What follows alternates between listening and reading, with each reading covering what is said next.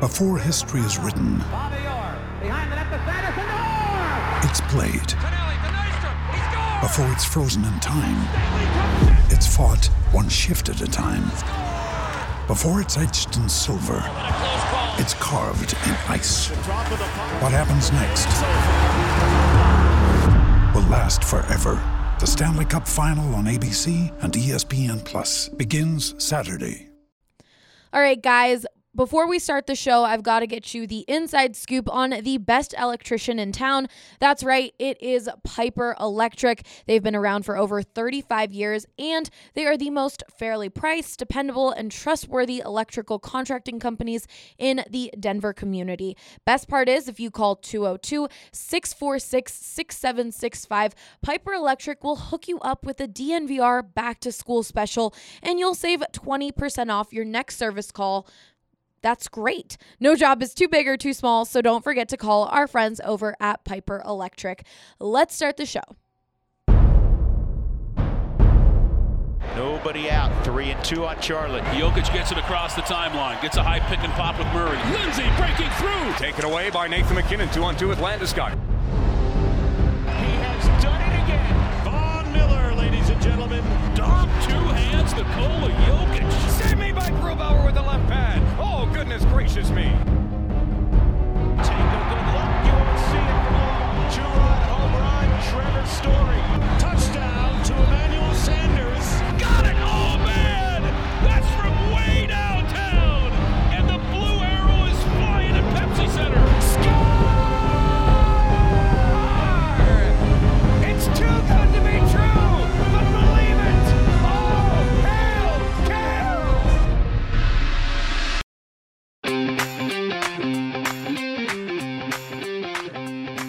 Welcome into the Denver Sports Podcast presented by Breckenridge Brewery, home of the greatest beers in Colorado, all of our favorite beers. Rudo's even enjoying a beer right now. A breakfast beer. A breakfast beer, Colorado So Core. it is That's so 11:39. Please relax.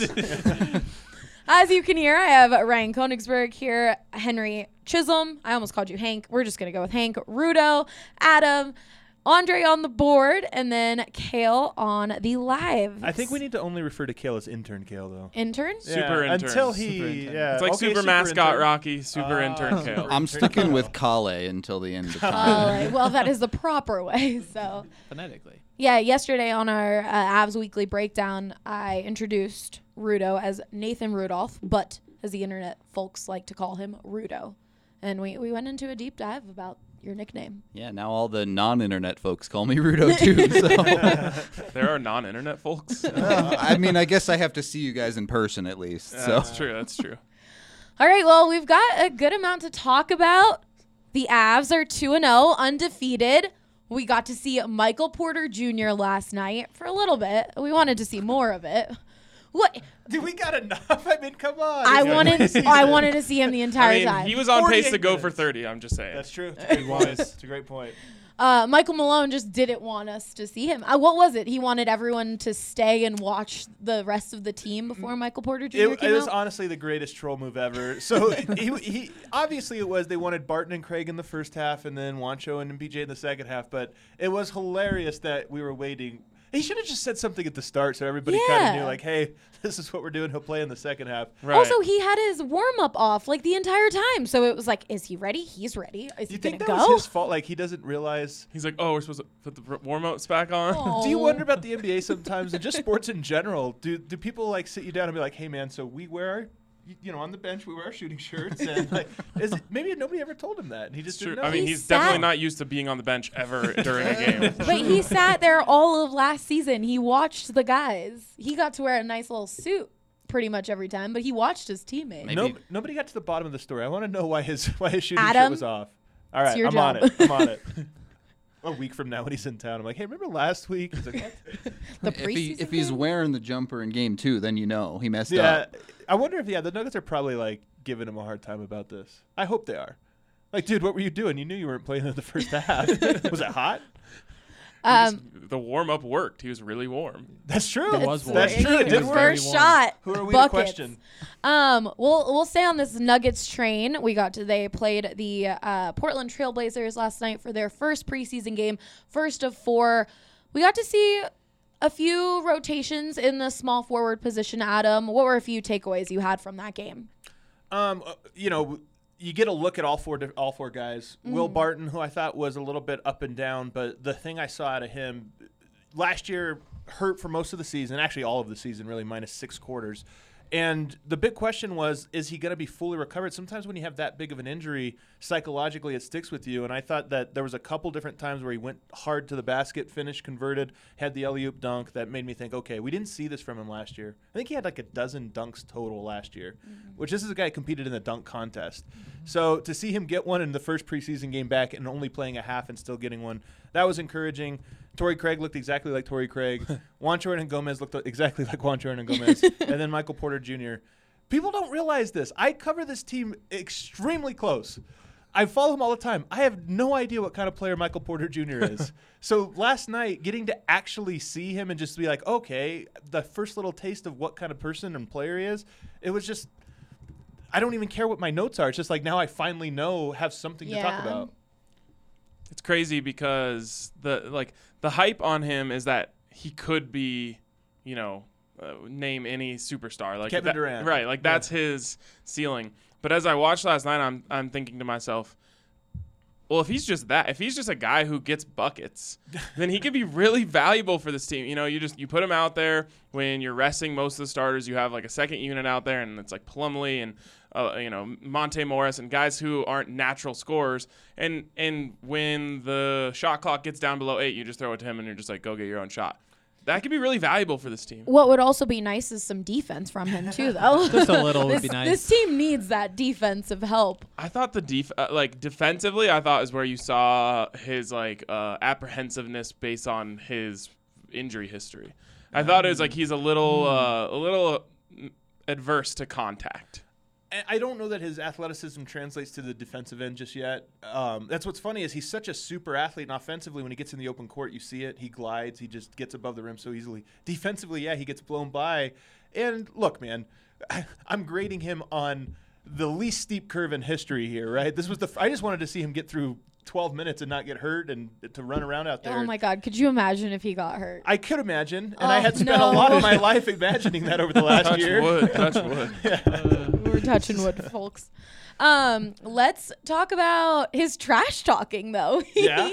he made a bucket and he turns to the bench like that, that's what we like to see. yeah, oh, I loved it. Um, so here's the interesting thing about MPJ. The injury concern is by far concern number one. Concern number two is this guy has been a star since the seventh grade, and a little bit of a I don't want to say high. All these words are buzzwords, but he's extremely confident in himself. You know, maybe likes to take every shot, not just you, you know whatever. So one of the big questions was how is he going to fit in, and I think. He said all the right things. There was this great quote uh, I saw from Nick Kosmider r- reported on this after the game where Nikola Jokic took him in after the game and was like, "Hey man, immediately here's some like just coaching him up." And Michael Porter Jr. is just absorbing it. Like, man, he's such a smart player. I just am listening to everything he said. So last night you got the trash talking to the bench, which is like keeping the good part of that cockiness and self confidence. But you also get the humility of him being like, man, these guys around me are real smart. So mm-hmm. your hope is that he keeps the good part of that and and brings in and gets rid of the bad part of it, which. We're only one game in, but it looks good. Especially after he made that first shot, I felt like I could feel him struggling with the fact that he couldn't just take the ball and shoot it every single time down the court. Some guys have to heat check after like three makes, and some people heat check after one. I think Michael Porter Jr. is the guy that heat checks after one. So you're right.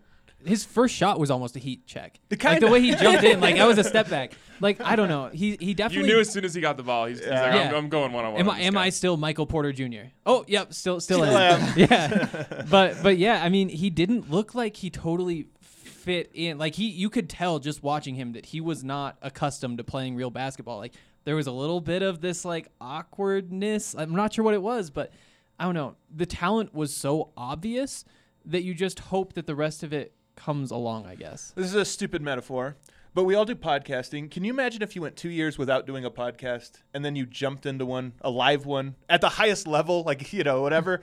I mean, So this, this one. Yeah, Exactly. this podcast. If you, hopped showed in up right at the here, you here. probably stutter or whatever. So um, I think it's the exact same for him, man. So much of this is he has the talent and stuff, but the timing and everything is off. And he had a funny quote too after the game where he said that first shot, the ball didn't feel natural in his hand. And he's like, so I took like three dribbles because every dribble just felt weird. And it's like, yeah, I can relate to that. Everything was just flowing through him at that moment that he's like, oh God, I just got to shoot it. And it Boom. drained it. Easy money. My only question is, does he skip leg day? because I come from hockey where everyone Yeah. has tree trunks for legs, and he's got these little like toothpicks down for calves. Well, look at Kevin Durant. Yeah, Yeah. who true. he gets so many, you know, comparisons to. Giannis Antetokounmpo. I mean, th- that's the funny thing, right? Hockey bodies and basketball bodies are very, pretty very different. different. But Sam Girard's probably not making it in the NBA. And I don't think Michael Porter Jr. for more would- reasons than Yeah, one, I think. But Height and everything. But yeah, he he does have the skinny legs. But you know what? His vertical is insane. I mean, the guy gets up. We haven't actually fully seen this yet, by the way. We see this in practice, and sometimes he'll put on the dunk shows or whatever, and you'll see him on Instagram. But we haven't seen it in the game. His athleticism is unique. It's like those type that caliber player that you're talking about, where there's going to be certain players who are really, really good, who are six five and average athletes that can do everything technically sound, and he's just going to dunk on them because it's like you can't jump as high as I can. That's a big part of basketball. And I feel like you saw that last night where th- there were parts where like a, a shot would miss and he'd jump up and he'd just jump up with one hand and Yeah. just throw his hand up above the rim and you're like, well, what are you even doing? Like you're not you're not going to get the ball doing that. But if you figure out what to do with that, then you are going to be a superstar. Yeah. like I said, I think as soon as he gets the confidence in his body that he can go and and you know and wrestle around a little bit in there, I think you're going to see him start to be able to hone those skills into rebounding and defense and that sort of thing. And there's one other piece we're not talking about. So you mentioned something earlier, Ryan, about how he hits those tough shots, and it's like what a great thing that is. Nikola Jokic wasn't playing last night. Mm-hmm. The Denver Nuggets are completely different when he plays because everyone gets easy buckets. And a big talking point out of training camp is how much MPJ has been focused on what to do, how to cut, and how to play off ball because he's never really had that role. And he, I think everybody on the team kind of raved about he's really gotten good at this, cutting off ball, moving off ball. And I think Jokic told him, I think you'll be the best cutter on the team because you're 6'11, super athletic. Like I can just lob the ball up and you'll get it. So the hard buckets, yes, they're exciting, but I think once Jokic starts playing with them, the easy buckets are going to be there. Speaking of that, Jokic wasn't on the court yesterday. What'd you think of the flow of the guys without Jokic being there? So the Nuggets had, I think, five points five minutes into the game. Mm-hmm. so that's kind of what I what I thought of it. But you know, the nice thing about this Nuggets team, Jokic is by far the the engine of this team, and he's the best player by leaps and bounds. But you take him out. I somebody asked me the other day, how many games could he miss in a row? Jokic miss in a row, and the Nuggets be fine. And I think like 13, tw- I mean 10 to 13. I hope it doesn't happen, but Denver's season won't go down the tube if, Knocking on if he misses 10 games because they are that talented. Last night, they played great defense. It was a little bit clunky, a little bit ugly, which you would expect, but they have enough talent that there were still a lot of guys stepping up. Who was your favorite guy on the court yesterday Jerem- besides MPJ? Jerami Grant. Oh. oh, we had- yeah. this is the other guy to talk about. It's again, this is preseason. Let's let's fire off the hot takes. like, it doesn't matter. Give it to us, Adam. Of course, we all like our honest opinions are these are this is preseason. None of this matters. But when you just talk about was it a positive indicator or a negative one? Extremely positive for Jerami Grant. I thought coming into that trade, in fact, even before the trade happened, he was one of the guys that was like, man, if Denver could get him, he's like the perfect complementary piece. You get him and you think, okay, what do we like about him? He could shoot the three ball as a, as a power forward. Knocks down, I think, three of them in, in the game. Nothing but net. Um, he can play defense and he's just super athletic. Might be the most athletic player on the team. We saw that athleticism last night. I think one steal, two block shots, and he was just more than the stats. He was just flying around everywhere in a way where you're like, man, this guy is kind of just like a, an animal. He's all over the place and. So Jerami Grant to me in a vacuum was the bigger standout, the biggest standout of the game. But of course, it was MPJ's night. Yeah, I was Also- watching the game and I was like, "Oh, so we're gonna love love Jerami Grant. Like, like he's exactly what this team needed." And I know Harrison sat here right on this podcast when they when they got him and was saying all of those things, and like I could hear Harrison from this podcast being like, "He's the perfect fit. He's exactly what they need." In my head, as I was watching, I was like, "Oh, Harrison was right about all of that." And it seems like he's not just the perfect fit on the court. His relationship with the bench when uh, and all the other guys, he they were so happy for him. It seemed like he fit right in there too, and that's exactly what that locker room needs. It doesn't need a standout guy. And I, I loved seeing Jared Vanderbilt out there with him too. Like I'm not yeah. sure like that that lineup is such like a weird thing to have two guys who are kind of the same.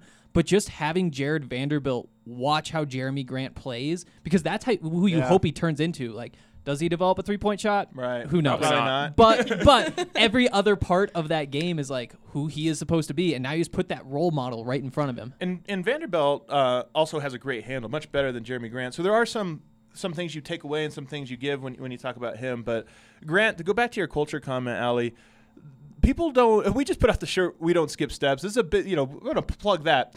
One of the reasons it's so cool, and maybe if you're not a, a diehard Nuggets fan, haven't been following them, you think, what's this all about? They have had a four-year plan, mm-hmm. a four-year plan that they have executed. This never happens in the NBA. this never happens. Everybody has like a two-week plan, and then like you make the next one. The Eh, the Sixers had a, a, a long They- plan. Trust that abandoned it. process. and, and they abandoned it, though. You're right. That's true. They were the But they epitome. No, no, you're right. This is a great point. They were the epitome of the like, we're gonna make this long-term plan, and then two years into it, they were like, you know what, we don't like the backlash we're getting from this. The Nuggets have had this plan, and they've stuck to it. And part of that plan, a big part of it was. We have to win the culture battle. We have to be this. The way the Spurs have built this incredible culture for in San Antonio, we have to do that here. We can't allow. We have to rely on everybody we bring in fits into that culture, and if they don't, we get them to fit into that culture. And Jerami Grant's a guy that I don't think they had to do any work on that. They were just like, oh yeah, he's one of us. Exactly. And that's the thing. Everyone's like, oh, this is a preseason game. But after coming off last season, especially them playing their first preseason game against Portland, the last time we saw the Nuggets on the court was game seven against Portland. It was it's just exciting. And it was the same thing with the Avs. Watching them during the preseason, obviously it is just preseason, but like there's just this excitement, like, yes, the can is back, the energy there, and it's just so much fun. Last night for Portland, they were debuting Hassan Whiteside, who's like one of the least likable players in all of the NBA. And the Nuggets were debuting Michael Porter Jr. and uh, Jerami Grant. And it was kind of a cool contrast because, like, yeah, you know, they beat Denver in game seven. That sucked. But that was the beginning of Denver's process. The next step in Portland's process is bringing in one of the most annoying people in all of the NBA. You know what really pissed me off is that basketball is an 82 game season, and somehow they only have four preseason games, and I had to deal with five. the month of October is really a preseason, though. The first, like, eight games are. eh. All right, well, let's transition into the Avs, who are undefeated. And the Big Moose, another shirt that we just released, uh, has been killing it. Uh, Mikko Rantanen didn't even need the preseason, right, Rudo? Yeah, I was gonna say the Nuggets won the preseason because they scored any points in their first preseason game, which is better than the Avs did. But yeah, turns out it doesn't matter at all. So Mikko just comes into the regular season and destroys the entire league and says, "Remember how I led the league for half the year last year? Yeah, I'm still that good." so. It, right now, that top line, even MacKinnon has been quite frustrated on the ice. I think probably because he doesn't have a goal yet. But even with that, top line has nine points. They're just cruising and dominating teams. Quick, real quickly about his frustration. There was that video that came out of Yeah. him slamming his stick on the ice. Did you think that was because he didn't get the puck, or because the puck wasn't that a post? Yeah, Makar hit the post on was that it, do you think it was because he hit the post, or because he didn't get get the puck? Both. Uh, you know, if the puck goes in, he kind of, I think he goes from having his stick ready for a one timer to celebrating. Right. But because it didn't go in, he's sitting there like, man, I was really ready for that puck and you didn't feed it to me, and I'm your best player. But but he hit like he hit the post. It was clearly the Right, right. no, it- like it was. He I'm- had him beat. From the top down view, Makar absolutely should have taken that shot every single time. But MacKinnon's just so competitive that he's like, every time I get the puck, I'm going to score a goal. So give me the puck. Not to mention, man, Is it's it also- sports. So, like, sometimes it's just it's the instant reaction he felt in his gut Right. the Yeah. very Yeah. second you missed the goal. Like, I would have had that, but it's not like, oh, I hate this guy. Right. MacKinnon's very much wearing his emotions on his sleeve when he's on the ice. Four so- seconds later, it's probably gone. Right. Yeah. Which is it also kind of like a, hey, you're still a rookie. Like, I'm your star. Give me the puck. I don't think so. Uh, MacKinnon clearly understands how much of a special talent Yeah. Makar is. He talked about it in the playoffs last year. He just is that guy. He's always been that guy his entire career where he's like, I'm going to score the goal. You're going to give me the puck, and I'm going to win us this game. So every time that happens, you can see that frustration with Yeah. him. And and like you guys said, you know, you get back to the bench and he's like, "Oh, that sucked, but you know, we're still winning or we're still going to win the game." It's not a long-term thing. Short-term memory, 5 seconds later, Yeah. they're best buds again. So, Well, speaking of Cale Makar, the rookie, the star uh, for that defense, just because from what we saw from him in the postseason, this is our first time actually seeing him in the regular season. What have you thought of his performance so far? Yeah, the first game was a bit slow for him. He he has two assists in two games, so I really can't talk bad about him or anything. But in the second game, you definitely saw him feel more comfortable. He started skating with the puck a little bit more, and he's an 18 year old, I guess he's 19 now, uh, kid that makes pro NHL players just look silly on the breakout. I, what he can do with his feet is just insane. He makes players look like they're playing junior B and this is the NHL. I don't know how to I don't know how to explain it other than you just have to watch him. Yeah. All the way down at Junior B. Junior Wow. B. Yeah. that well that's okay, so Makar there- technically came from Junior B. Okay. What's lower than Junior B? Junior like Junior C, of course. minor you get into minor Junior A, I midget don't and then you're t- talking about mites and then all these weird mini hockey player names. Yeah. This is awesome. Mites? yeah. are this are these children? yes. oh wow, this is how you refer to your just a mite. Later on you'll be a rat. Well, not everybody's into a Brad dog. Marchand, but yeah. Oh wow. Um, what was the team that MacKinnon played for? Uh, Halifax. Halifax, That's yeah. that's major juniors. Halifax Yeah. what? Mooseheads. Moose heads. Yeah. I love it. It's not even the, not even the whole moose, just the head. Minor league sports teams are actually my favorite thing. I wi- I actually wish we could get rid of the Bears, Broncos, every, all of this stuff, and just go with it. That's why I like the Nuggets. People are like, you should change the name. It's not cool. I'm like, yeah, I love that. It's Right. really dorky. the the Mooseheads are like the most normal name in his league too, because he played in the Quebec League. So you have a bunch of like Give us some French more. team names: the Voltigeurs, the, The what? Saguenéens. Uh, no, no, no! Don't move on. what, what?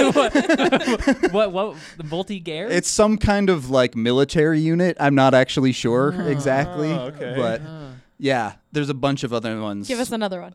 Uh, yeah, the the Saguenéens, the Chicoutimi Saguenéens. I don't even know what that one stands That for. sounds to be like something you with order you. at a fancy restaurant.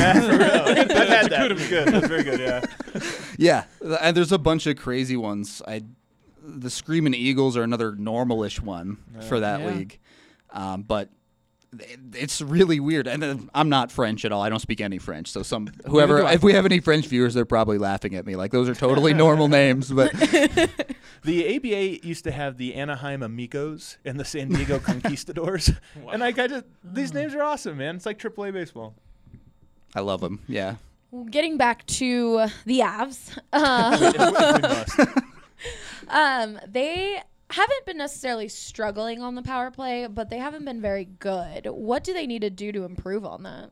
You know, I don't even know if I agree with that necessarily. Everyone, you look at them and they're like, three and twelve. That's really not that good. And then you go, oh wait, Sounds like the that's that's twenty five percent, and twenty five percent is really good. Yeah. Like mm-hmm. you'll be in the top five in the league if you can maintain twenty five percent power play. It's just the team draws so many penalties. Yeah. You get six power plays a game, you feel like you should score on at least two of them. Mm-hmm. But the reality of the numbers is that that's just not the case.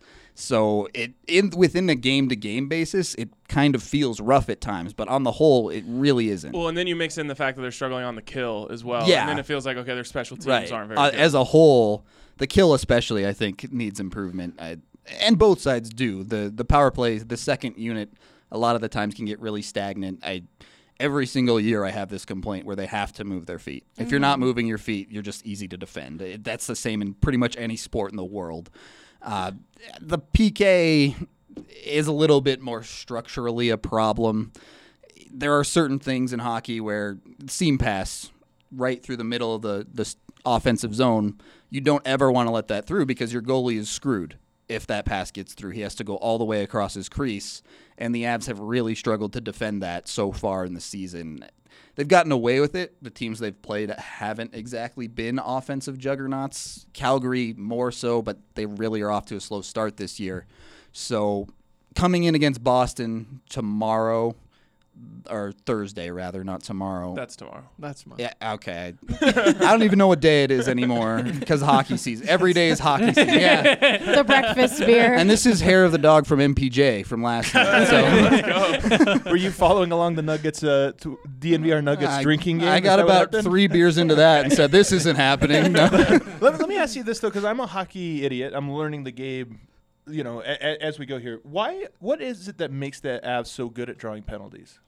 Speed, one hundred percent speed. They're so fast that The other team's defense just can't keep up to him. It's a very fine line. So when you're defending in hockey, you're skating backwards to keep your stick in line with the, the offensive player coming at you. Man, I like that he went really elementary here. Like, okay, all right. But so they have to turn around eventually once the, the offensive player is going to pick up more speed. He's skating forward, obviously.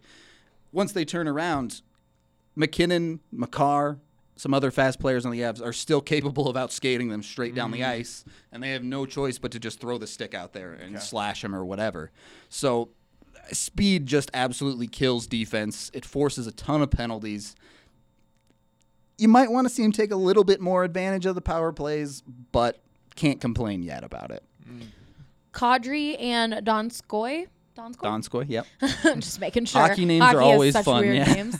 Um, they got a little banged up in that last game. Is there any concern for that moving forward, or are they good? No, I, I think they're fine. Um, Donskoy's was a little bit more concerning. Kadri took a puck off the ankle. Those Ow. your whole foot goes numb, but the next day, you know, you'll you'll be fine. They and they did Just take a big Hockey bruise. in a nutshell. yeah, right.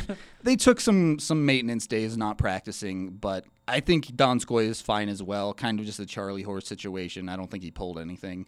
They they seem like they expect them to play on Thursday. So There's no way Kadri isn't playing against the Bruins. yeah, no, Kadri will die before he doesn't play against the Bruins. Donskoy has been playing really well. Yeah, He got two goals that first night. he's really exactly what the Avs needed him Yeah. to be. The, the two goals is fantastic, but more so the puck possession. The Avs' depth has always been a question mark on driving play and being able to limit other teams and control the flow. And Donskoy has just been a master of that. Every time he gets the puck, it's an automatic offensive zone entry, and he just crushes other teams because they never have the puck. Well, Awesome. Grew made 29 saves last game, and there's been a few goals that you Yeah. you watch and you get like frustrated at. But how do you think of? What do you think of his performance so far in these last two games? Good enough. Yeah, Uh, he made a bunch of They won, great so. saves against Minnesota, and the highlight reel saves are great. Yeah. They always are fun to watch. They look good. But on a day in, day out basis, you have to make the easy ones and you have to make them correctly. He was better about it in Minnesota. There have been a few rebound issues that haven't cost him yet, but on the whole, he's winning games for the Avs. The Avs look like a team with so much offensive firepower that you can get away with giving up a couple of goals this year. So should be fine. Do you believe in goalie wins? Because no one likes pitcher wins. No one likes quarterback wins. How do you feel about goalie wins? Do I believe in goalie wins? Absolutely. Hockey spent the most part of my childhood in an era designed around goalie wins. And they're largely moving away from that in the current era. They still happen. Shutouts are still a thing. One nothing games are still occasionally a thing, and they do matter. Your goalie does need to win you some games every year. Especially once you get into the playoffs, that's where goaltending really starts to count. But right now, the way the Avs are built, it just needs to be good enough. All right. The Avs play at the Boston Bruins on Thursday. What do they have to do to come out 3 0? Uh, well, Kadri needs to not get suspended. Yeah, that would be nice. Also, play like Do he you want to plays. give us a, a quick uh, recap of Kadri versus the Bruins? Kadri has played for the Toronto Maple Leafs before us, and for the past two years in a row, they have faced off in the playoffs, and Kadri has gotten suspended because he likes whacking people in the face with sticks, with fists, with other body parts. He Oh. just does not like the Boston Bruins. Other body parts? I don't like them either. it's All a right, love hate relationship for sure. I feel like it's a hate hate relationship. Well, but Ray Bourque was a thing. And oh, with the Bruins. Okay. Yeah. I thought you were just talking about Kadri. Oh no, and the yeah, no. With Kadri, it's an absolute. I There's only hate there. I really liked Bork once he left the Bruins and came to the right, So exactly. the- in fact, that's the thing I like about him most. All right, well, we are going to get into some football talk with the Broncos, the Buffs, and a little bit of the Rams. Andre representing the Rams on that uh, after the break. But first, I got to tell you about Total Bev's incredible 30% off deal that they're giving specifically to the DNVR family. 30% off your purchase of $25 or more using the promo code DNVR 2019 online or on their Total Beverage app. They've got everything you could ever ask for in a liquor store, including CBD products. And if you get overwhelmed with all of their options, don't worry. Their incredible staff members will help you find exactly what you want. Don't forget to use the promo code DNVR 2019 for that 30% off. All right, guys, football talk. Let's start with the Broncos because they got to win. Are you excited to talk about them this week, Ryan? More excited than I have been in any of the last four weeks. Um, that was a that was a good win for them. Um, part of it was because Philip Rivers just was awful, but you know you you got to make a quarterback look awful, and, and they had they they were getting pressure. They finally created some turnovers. Uh, there's some really exciting stuff that went on in that game. Kareem Jackson at safety just looked like an absolute beast. Uh, AJ Johnson just came out of nowhere and now and, and you know is good and is making everyone wonder why he wasn't playing in the first four weeks of the season. Um, you know, Courtland Sutton making some big plays. Finally, you came away from a game like with some excitement. And the, uh, the way things shake out for them, it's really a positive thing that they get to come home and play the Titans. And you know, you never know what happens after that, but for them, belief and confidence is the most important thing right now, and that's why you know going 0 5 it just would have been over. They would have just you know completely packed it in and and said let's go get them next year. But you're one and four. You have a very easy, not easy path, but a very viewable path to two and four, and then you get Thursday night football at home against the Chiefs. That's going to be a really tough one. But But they always hold them but, close. but belief, but They belief do. is a You never powerful know. thing. Belief is a powerful thing, and I think if they win this week, they're going to believe they can win that game, and, and anything can happen after that. Last year they almost beat them twice. Yep. They. I mean, they. Well, not really in the road game, but they did have them. They, should they, They, they should have won the home game. Yeah, they they should have won the home game. They they had the formula. Um, the interesting thing is that Mahomes just absolutely eviscerates his own defenses. So I think they're going to have to take a little bit of a, a, a different game plan because if you go zone against him, um, as much as they like to, he's going to kill you. So that's why they were able to compete with him last year, is because for the last four year, for the last five years, the Broncos have been straight man, press man, uh, and that's exactly what they did last year to him. And I think that's why they were able to hang tight. So I don't know if they have the horses necessarily to go just straight man the entire game, but they're going to have to challenge him in, in man coverage. It's gonna be so much fun though if everything does pan out the next couple weeks. Because like you, you beat the Titans, There's the hope. that could happen. I know, but then all of a sudden, I know like, this is so funny to me. Go on. they- they- okay, just because I'm getting called out for it, I do want to say I couldn't even watch the Broncos this week. I went up to the Buff soccer game because I was like, yeah, we're gonna take a week off from watching this mess. Listen to the second half on the radio on the way back. It's like oh, okay, maybe they're good, and now I'm back doing this again. Back. but, but yeah, it took like one win. I We're know, back, I know, baby. I know. Uh, but then like they beat the Titans, and then next week, if they actually did beat the Chiefs to go to three Love and it, four, love it. then what are you saying? Like if that does, Then they're good again. Then they're good again. They're- then they're like, officially that not belief tanking, Is just Ryan. massive. If they're three and three, Three and four. They'd be Well, three they'd and be four. three and four. Look, look. we can just erase losses. Erase the They'll, loss. they'll be They're the really good you deserve then. to have a I'm- loss. I'm not with here's the this thing. Here's the thing. Is they're also you know the Titans are uh, are not just a team that's going to lay down a dime. They're also you know mm-hmm. a, a, a bad game plan away from being one and five, and then you run into the Chiefs, and then you're one and six. So the- There is that it's part. just it's just fun to at least see a path back to relevancy. I'm gonna I'm gonna ask you a hard hitting question, Ryan. All right, let's do it. Philip Lindsay scores the first touchdown of the game for the Broncos. Why do they not feed him the ball more? and more? I want I want him to have the ball the entire game. they're just they're they're trying to be smart. Uh, you know, every as I always say with Philip Lindsay, every team has a plan because they don't want Phil to get hurt. Now, Phil has always proven himself to be pretty durable, um, but you have a smaller back and and you need him, so they don't want to get him hurt. But with that being said, like everyone has a plan until he's averaging eight yards per carry, like he was at one point late in the game. Um, he is their best player on offense, or at least their most consistent. You know, the guy you can count on the most, and they totally need to involve him more. And you're seeing them slowly but surely start to understand that. I don't want to see the Broncos try to be smart. I want to see them try to win. like I'm kind of fed up with all these like, oh, well, we're gonna, be, you know, just Well, just- that's and that's why when you're 0 and 4 you game. go to him, you know, Yeah. a lot more because it's like, okay, well, we don't need to worry about Phil being healthy for the playoffs at this point. He's just he's Just that guy that makes those plays. Like you turn to uh, hockey and it's Nathan MacKinnon. You give him the ball when you need that. You turn to basketball and you have Jokic and Jamal Murray. Like Phil is that guy. Phil will make those plays when you need them. So- like he'll put his body on the line no matter what. Maybe he needs a little MacKinnon in him then. Show a little frustration and say he wants the ball. I would actually like that. I would actually like He's like not that, guy I just though. I just saw the clip this morning uh, of Tim Tebow running over to the sidelines and saying, "Nobody gets the ball in this play but me." And I was like, "Yeah, that that'd be great to see from Philip Lindsay." but know. could you see him doing that? I couldn't. Well, and that goes back to something we've been talking about on the Broncos podcast all year, which is um, a comment that Shelby Harris made in the locker room before the Yes. start of the season, and it's Love this. it's funny It's because so it was weird. It's so weird. to it me. was an So it was an frustrating. innocuous gr- like it was just me and two other reporters standing there and uh, and he was asked something along the lines of like oh Philip Lindsay carved out a little bit of a leadership role for himself last year can he really vault himself into a leader this year and Shelby Harris like could not I've never I don't know if I've ever seen a player been, me be more dismissive of something he was just like a leader last year a rookie no, and and he can't even be a leader this year because we have two Super Bowl MVPs on this team. How are they going to listen to a guy who's never done it, who, who's only been in the league for a year?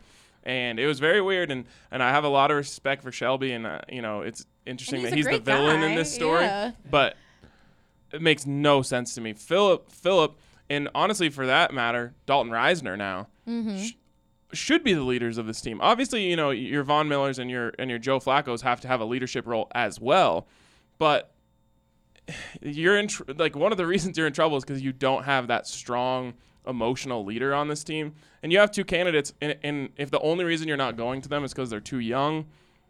uh, uh, that's just a bad sign to me. Also, Phil has proven himself. Like Uh, he- totally. he, He's a has. Pro Bowler. Even yeah, exactly. He's a Pro Bowler. Yes, he's young, but he has that heart, and everyone loves him. Like, wh- yeah, it doesn't have to be an either or situation. It can just be a we have t- multiple leaders, and Philip Lindsay is one of those. And Phil has proven before that he can be the leader of a football team. Think back to what he did at spades. CU when they were bad for forever, and then he got to be the senior leader, well, and then junior. Oh junior, year, junior. that's right. And but but still, and then that happens. Him and like Sefo Liufau, all there there was The other rise- people the too. rise happens. But then they start winning football games. They just about go to like the Rose Bowl, end up at the Alamo Bowl, like best season the Buffs have had in over a decade. Yep. 15 years probably, and it's because of Phil at the center of it. Yeah, it was. I mean, it was a combination of leadership, which is actually perfect for this uh, example because Sefo wasn't your uh, rah rah type of leader. He was a lead by example. He was, you know, emotional in the games, and he was just a tough sob, is what it really came oh down my to. god. But Phil was that fire, and every team needs that. And and truly, there are no other candidates uh, on this team to be that guy. Really, Specifically on the offense. No. specifically on the offense, and it's him and Risner. And so, uh, you know, I honestly thought Phil should have had a C on his chest this year. They decided to not give anyone that, which is weird in its in its own These are right. some of those hokey dumb things that I it, it, I don't know Vic Fangio. I'm the person on the couch for this, but these are some of the no listening to music and practice stuff that everybody's like, "Oh, I love it." No captains, and I'm like, "This is dumb." I don't this mind is the- really I- dumb. I don't mind the no music. I I actually supported the no music thing because it's Sure. like, all right, like you know, this isn't a party. This you you guys need to get better. But the no captains thing doesn't make sense to me. Um, I think it's important to anoint leaders, and I think if you if you have none, it's because you truly don't, Don't have, have them. any. And, and Who uh, would be the captains? So obviously Flacco Joe, automatically yeah. gets Yeah. one. Um, Emmanuel Paul's so funny to me. and that's the thing is like Emmanuel Sanders, while he ha- he tries to lead in his own way, uh, it can sometimes be uh, counterproductive. He, I I feel like he just isn't quite level-headed enough. There are just too many points where he just kind of like goes off into his own little world. So really, your captains like because the quarterback always gets one. It should have been Joe Flacco and Philip Lindsay, and I think that would have actually Yeah. been like a decent dynamic that you had there. But they didn't. They didn't go down that route. Luckily, I don't think anyone can say that a third-year player can't be a leader. So next year, I think you start to see that youth movement. Bradley Chubb, another guy who can be a leader. I want to but I want to push back on this because this is actually a super interesting topic to me. Sports are so collaborative, and professional sports are a gathering of young men from the age of 20 to the age of 37, 38. That's a huge gap. And this idea of like only the people 25 and over 26 or this amount of experience can have this role to me is actually extremely limiting in what you can do. The Denver Nuggets have Paul Millsap, who is sort of a leader on this team, although not a vocal one, and he talks repeatedly. He is he is like ten years older than everyone else on the roster, and he talks about how much he gets this energy from being around such young people. Nikola Jokic is I think 24 years old, maybe 25. I can't I can't remember when his birthday was, but he's like the fourth oldest person on this team. There's the with them, there's not this idea of like, well, you're too young to have a voice. Michael Porter Jr. is a rookie; he's learning a bunch of stuff, but he also knows that. But it's not like Jamal Murray. You're 23 years old. We need you to be a leader, and it's just for us to win, everybody has to have a voice. It's much more progressive. I don't mean this politically, of course, but I just mean this progressive in this idea of like we don't have to have this hierarchy by age and experience. We can we're all collaborating together and respect each other. And I think it might be a hindrance for this Broncos team. A hundred percent is. It a hundred percent is, and and it's a weird. Th- I think football is weird in that way. But even look at Sean McVay. Sean McVay, when he took that job, was younger than multiple players Right, who were yes. on the team at the That's time. crazy. So it's you know it's not like no one's shown it can work, and now everyone's trying to copy the Sean McVay model. But you know it's it's this weird thing about respect. I mean, Philip Lindsay is a Pro Bowl running back last year, right? He's the best player on the on the team's offense. He's not allowed to sit on the couch in the locker room because no rookies are allowed on the couch. It's like It's ridiculous. I honestly think it's a hindrance. I think it's crazy. It's antiquated, is what it is. What about with hockey, Rudo? I mean, Gabe Landeskog was when he was anointed captain of the Avs, the youngest captain in the history of the NHL. So 18? I think he was 19, 19. or 18 in like 340 days or Kevin whatever. Carr. Yeah, right. So they have no problem with the leadership group being incredibly young. MacKinnon has worn an alternate captain's A for a couple of years as well.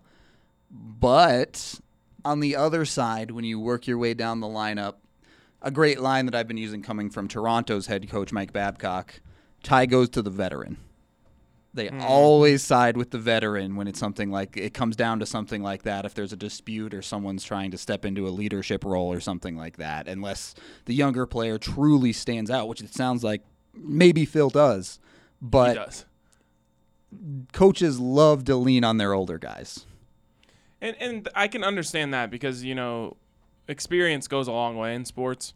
But it'd be one thing if there was another guy who you could point to and say, well, he's going to have to be the, the emotional leader of this team because Right. not only is he great at it, he's also you know ten years older than Phil or whatever. So the problem is they don't have it. The only two you know fiery guys on the offense are a rookie and a second year player, and hopefully next year Phil becomes you know a captain on the team and th- and they change their mind and they don't s- try to hinder Dalton Risner from being a leader. I mean, this is a team who from inside are talking about how Dalton Risner is helping Garett Bolles. You know, like he's clearly a leader. I mean, i i- it's a lot to ask of a rookie, but he truly is helping Garett Bolles in more ways than one. I think we always think of leader as General Patton, like this do all, every give the big speech, everything I do. Sometimes Phil Lindsay can have a voice for certain things, and it's important. And somewhere it's like, hey, that's not your spot, that's this person's spot. But these are natural things. When you create this dichotomy of like you're not allowed to sit on the couch, to me, I'm like, man, we're not collaborating. We have this very false dichotomy going on right now. That's actually a hindrance. Some players are just built that way, right? It doesn't matter if they're 20 or, or 50. Yeah. They just are built to be leaders and 100%. let them do their thing. No. Yes, Philip Lindsay has been that since since his South High School. Yep. The more we talk about this, the more I think the, the Broncos just need to rebuild. Like get those veterans who feel that way out of there. Make make it so that Philip Lindsay is one of the established, more experienced players on the team. Like Gary Harris, you know, like when they just took down everything else, then all of a sudden it's just kind of Gary setting the tone, having that kind of vibe. I, I sort of I kind of like that take. But uh, but uh, For you know, people just like listening, Adam was kind of like c- like interested in the take. I was chewing just on not it. a vocal guy. exactly. But, but I feel like he kind of embodies like the team that has formed around him. You know? Gary for sure does does that um, and fits in. But Denver had that cultural reset, which is what you're talking about. They had that moment, and so and they've been able to do this. Denver, we kind of thought that was happening, you, you know, with the the Fangio thing. But I don't know even know necessarily that it's just about reset, blow it up, because that's what that's what we always say, right? We just gotta we gotta blow it up. But I think it's more of just this like cultural identity of you have a lot of young talented people, and they need to have a bigger influence on the culture than than maybe what's being allowed. Yeah, I mean, I do think though there has to be like a symbolic thing there, and and I've been talking about this in the Broncos podcast as Drew Lock becoming the starting quarterback. If that happens this year, you know, if they don't get back to three and four, which isn't likely, um, and eventually move on to Drew Lock. I think that can actually be like the passing of the torch from the old Yeah. guard to the younger group because now you're counting on him to be a leader. He actually, you know, is one person that I haven't brought up. He, you know, if it's Risner and Phil, the other guy who has those characteristics is Lock. Obviously, he's on IR right now, uh, but when he comes back, I think that can actually be symbolic. Now, the most important player on the team is one of the youngest players on the team, and all those other young guys can kind of vibe with him. and and he can empower them. Like he can say, no, you're you are listening to Phil. You're listening to Dalton. Ah, I love it. Okay, let's move on to some college football talk. Disappointing weekend for all of Colorado college football. The Buffs fell to Arizona. The Rams also lost to San Diego State, and the Falcons even lost as well. So just not not a good weekend overall. Um, Henry is here to talk some Buffs football with us. In your opinion, what went wrong during that game? Everybody got hurt, and there were Yeah. penalties, and the defense just kind of stayed bad. You know, like it wasn't like before the penalties, the la- or before the injuries, the last couple weeks, they were all that good defensively. They were still giving up all these big plays, but then when you lose, I mean, at one point they were down both starting safeties, a starting cornerback, and their best pass rusher, and so of course teams are going to be able to throw against you. Yeah. Weren't they down nine starters at one point? They were down nine both starters sides. at oh one point.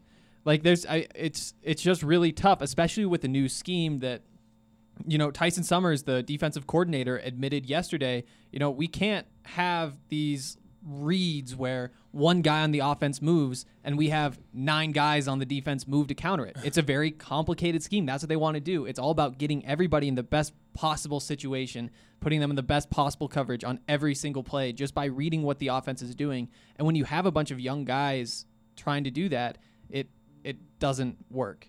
That's what went wrong. Yeah, I mean, I'm obviously coming here from a fan perspective. For me, I'm just like, all the injuries, can't do anything about that, and Khalil Tate is just our kryptonite. So, Yeah, he really Khalil Tate. I mean, he's now run for 350 yards in a game and then thrown for 402, Yep. I, I believe.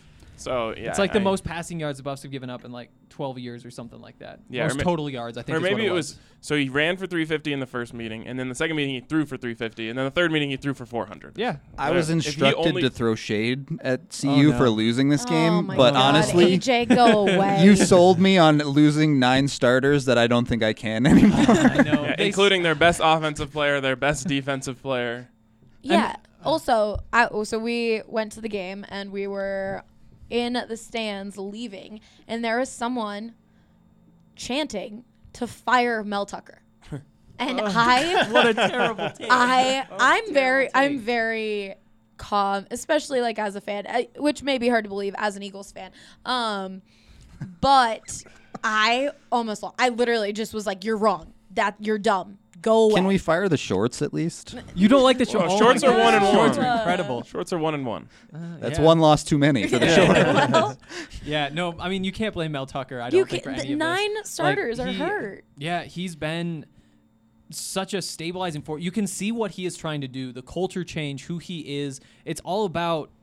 I he would never say that. Um, I mean, most coaches wouldn't say like, you know, it's always the next man up. But he really speaks to it, and he's such like a smart guy. Like he was talking yesterday. You know, it's the big plays, and we're trying to figure out how to get rid of the big plays.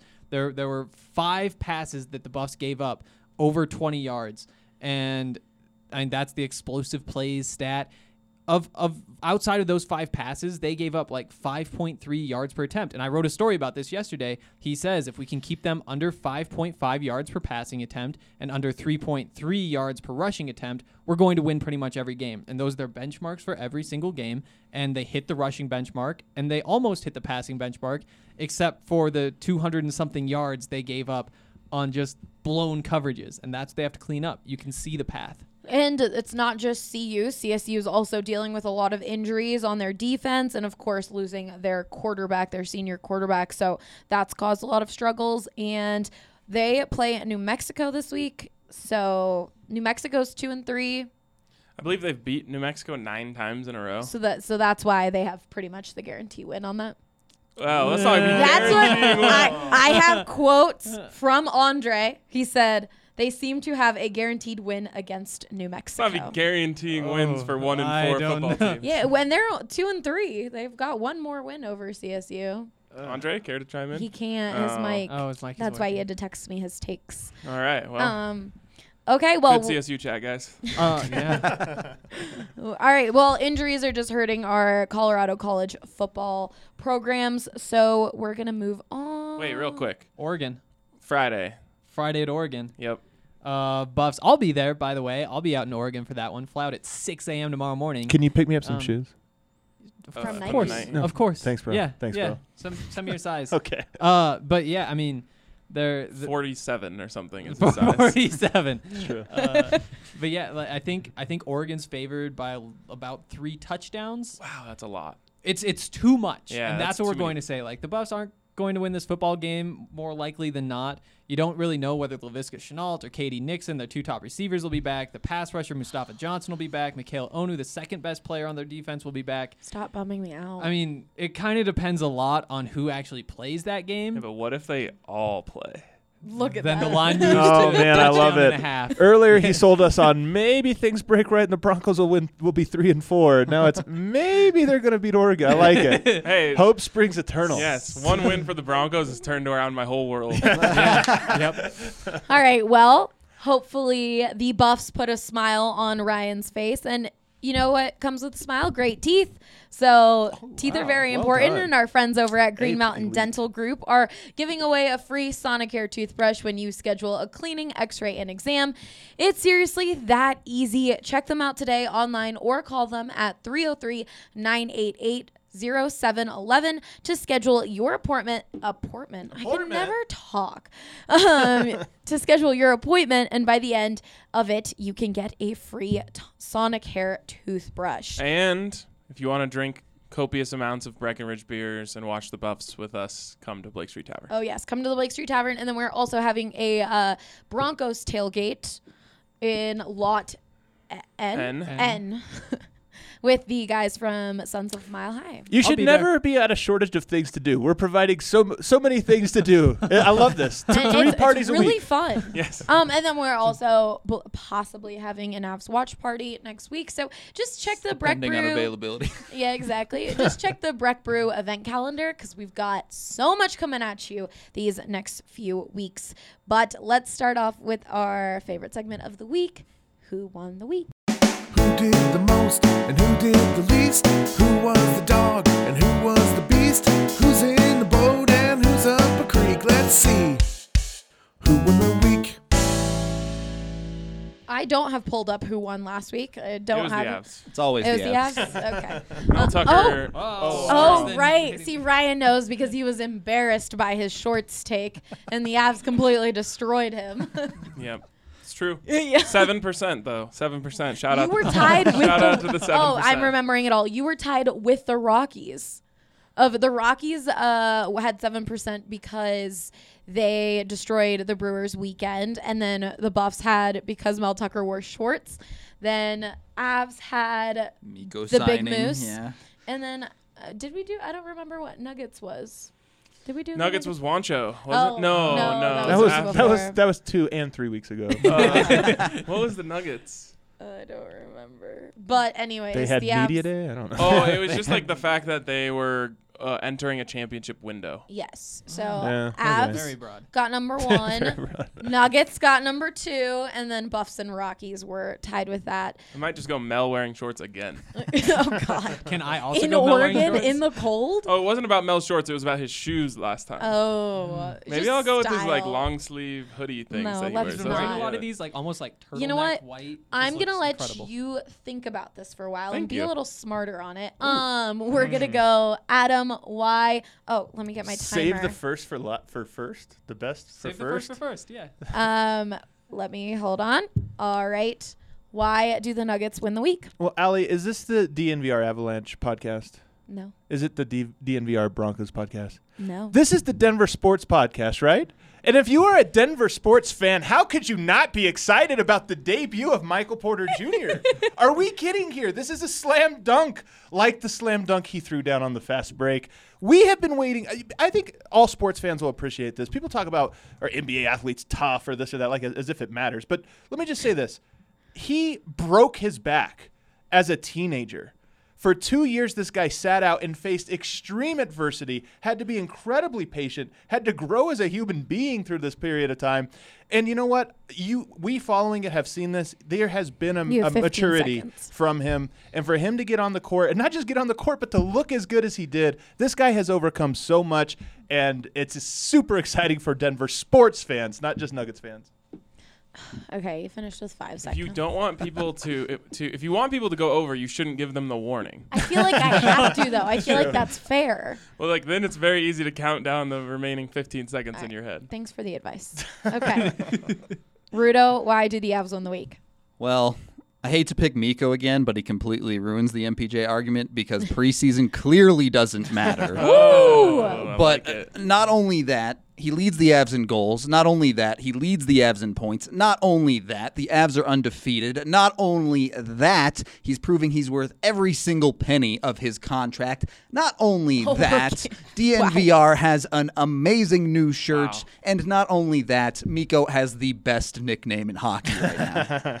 The tour de force. That's all I The need. Tour de force. Wow, you finished with 30 seconds. That's all. left. That's all Mikko needs. And you got. I. Th- the, they're gonna win again. I'm, I'm going to remember this w- in, when the Nuggets are 2 and 0 and Jokic re- leads in every statistical category. We have a Jokic. Just I'm hit just me gonna with that. remember it. There you go. Play that hit me file. with that. Will the will the no? The answer's already no. I was gonna say, will the Broncos ever catch the Avs and wins? And it's definitely no.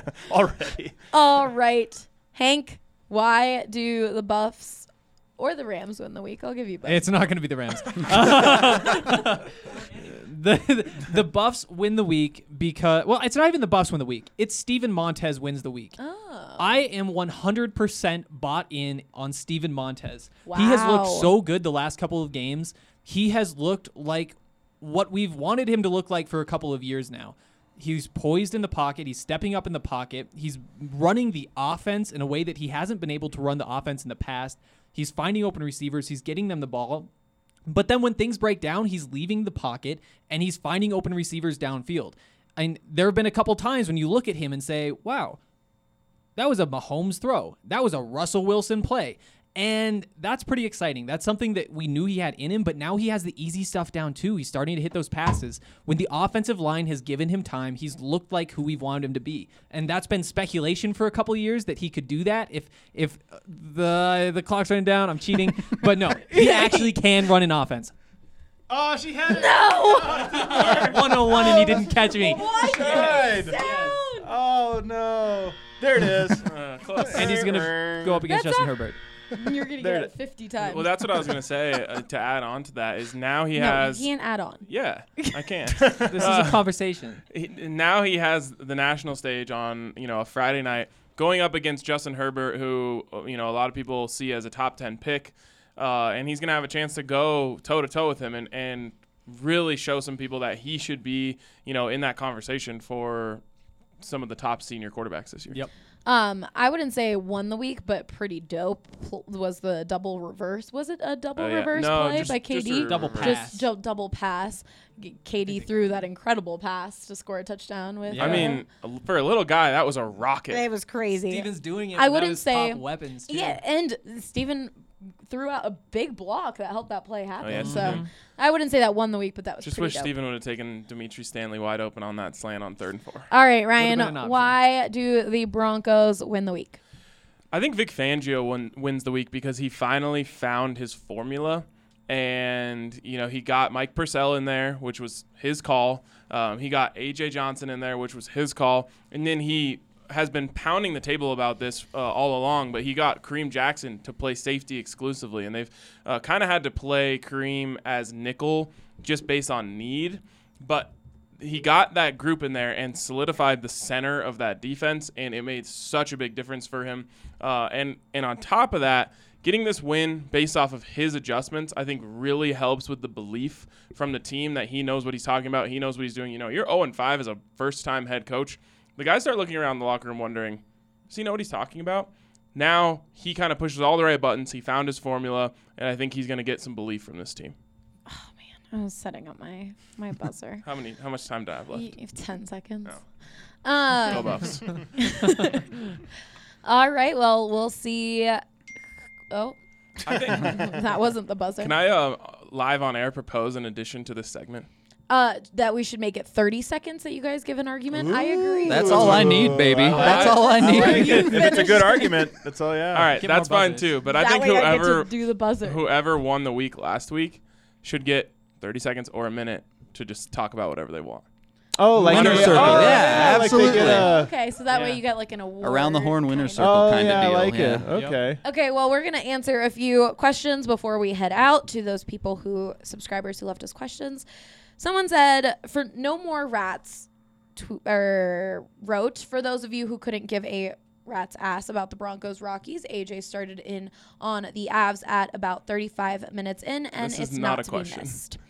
And someone said, Also, I think is that from last week? Yes, it is. Let me do my job. Don't. Well, yeah, read an um, actual Wow. question. well, I want to talk about this because this is the Denver Sports Podcast. We talk about all sports.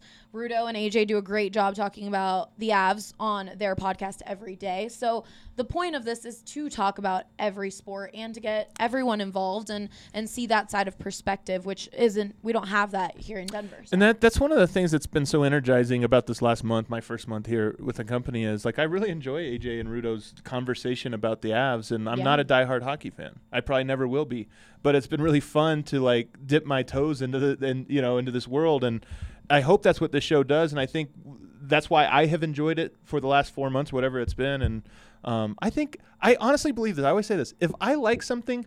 I'm not the only person on earth that's going to like True. something. I think that there is a lot of value to not just talking about all the sports, but the way in which we are trying to do it through the show. yep. And I mean, there's so much excitement from that side of the table right now that I think it's really cool for you know the the rest of the Denver sports community to, to hop on. Like, there's never been a better time to become a Nuggets and Avs fan. I didn't think of it, but you're right. The sides of the table, there is like. well, it's it's funny too because the Pepsi Center, arguably, if you take the Avs and Nuggets both combined, it's the best they've ever been at the same time. oh yeah, for sure. I wonder if uh, there, that we can keep track of that. Like, what building ha- saw the most wins between the two sports this year?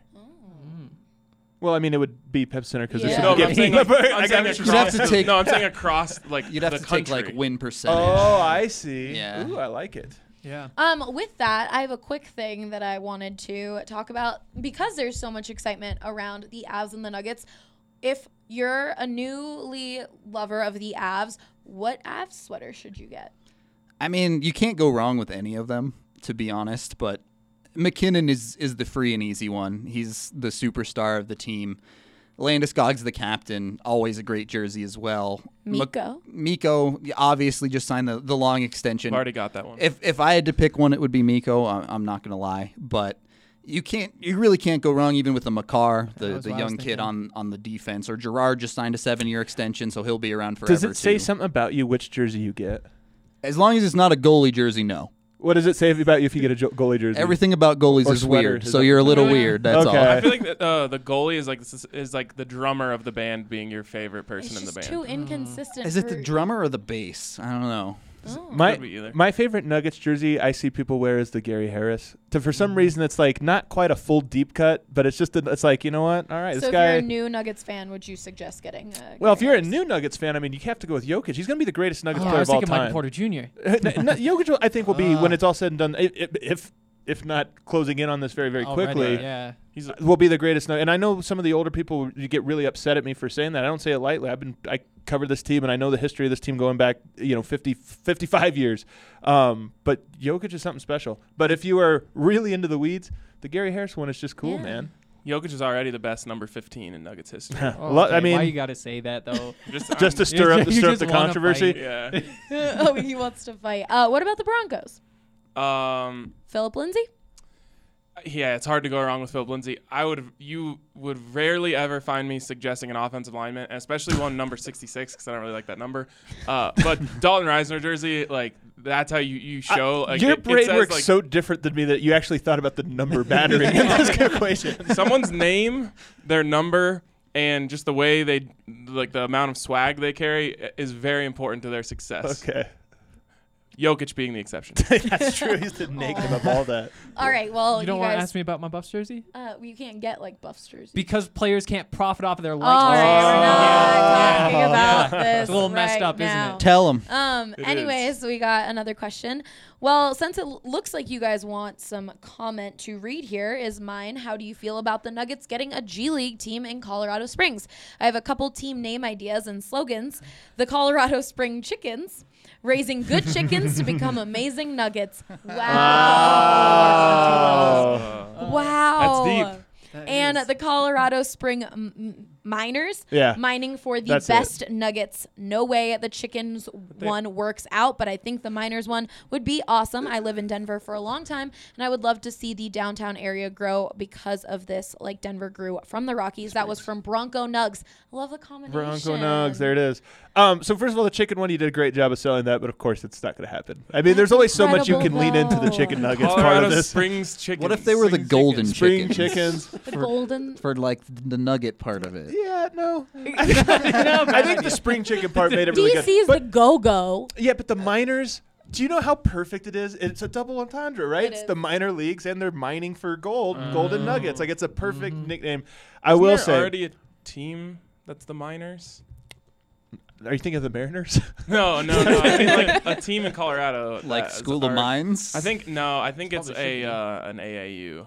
Oh, then we can't do it. Yeah, No, no, no, the Nuggets can't. Not if there's an AAU team in Denver, Colorado, a powerhouse at that. Oh, I'm sorry. Sarcastic Adam.